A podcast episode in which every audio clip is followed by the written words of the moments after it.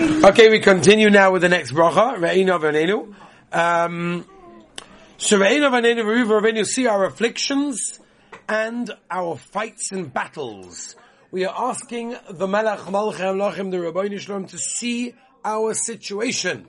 We all know where we're holding. We are very weak, and we want the Rabbi Shalom to fight for us. Rashi learns that this is referring to the daily battles that we suffer from. We remind ourselves that we simply cannot survive without the Rabbi Shalom. This is our chance to ask for help. The root of the word here, on Yenu, is Oni. Oni is a poor person. Poverty does not necessarily only mean in money, in materialism, but it can also mean in spirituality also. And we're referring often to ourselves and we're begging Hashem to help us. Uh, Redeem us speedily for your name's sake. Our tefillah over here is for our daily protection of our people around the world in the four corners of the world. Our merits are not always sufficient to warrant salvation. And we ask the Rabban help, help us and save us in honor of your name. The Navi tells us that as long as Klal Yisrael are in Golis, it is a Chilul Hashem. And therefore we want that Chilul Hashem to be gone, and we'll ask Hashem to save us. Kiel Godol, Godol V'chazak Ota. You are powerful Redeemer. Hashem has shown us over history how He always manages to redeem us. That means whatever situation we're in, the Rabbi Shalom always redeem us. He always helps us. He always saves us from situations that we're not necessarily, you know, want to be in. And we're asking and telling the Rabbi Shalom, you do that. Chazak over here means strong. And Ravik Miller says it means powerful and capable. Baruch Atah Hashem, Goyal Yisrael, the Redeemer of Klal Yisrael, the constant Redeemer of Klal Yisrael. The word Goyal, by the way, that we say every day in Shemana I'm assuming the Olam knows, is in the future. Unlike the way we express it at the end of Shema, Ga'al Yisrael, which is a part of Yetzias Mitzrayim, which was in the past, here we mean in the future, Hashem saves us from all future problems. If only we would call out to Him, Hashem would help us.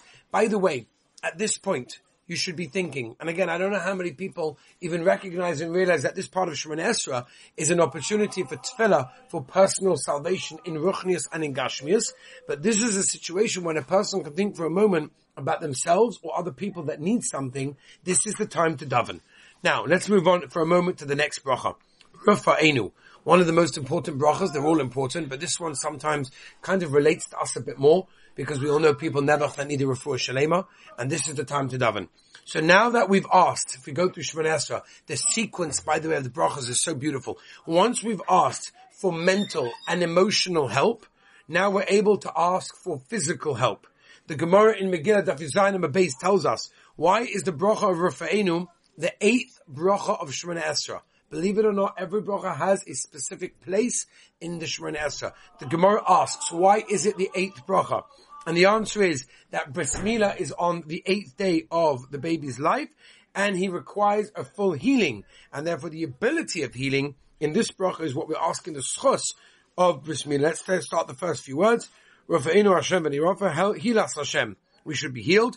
Here we're clarifying that the Rabbi Shalom is the only healer. He's the master healer. He's the only one capable of treating an illness. As the Chovos Levavos writes, that many, many times he writes this, that there are times that of course we have to go to a doctor because that's called a shtadlus and that's okay.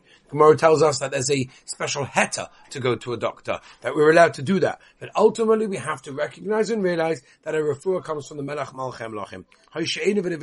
Help us so we must be saved. Here we're not only asking for a cure, but we're actually also asking to prevent side effects and negative outcomes. By the way, Rosh Pincus once said, What's the difference between Rafa'enu and Shemonei Esrei and Asher Yatzar that you say after going to the bathroom? Both of them are kind of asking for refuah, for health, right? So what's the difference between one and the other? So Shimshon Pincus answers like this. He says that, um, that this bracha and Rafa'enu is once already sick, we need healing. So asking Hashem to heal us. When it comes to Asher Yatzar, it's slightly different. Why? Asher Yatzar is the prevention for ever becoming ill. You'll never be ill if you say Asher Yatzar with Kavona. Rishon Pincus, by the way, I once heard him in a shiur, screaming. I never heard him scream before. He screamed. He said, I'm not a Rebbe, I'm not a tzaddik, I'm not a godel. I'm a human being and I guarantee you that if we, if we all say Asher Yatzar with Kavana, we will never see sickness ever again.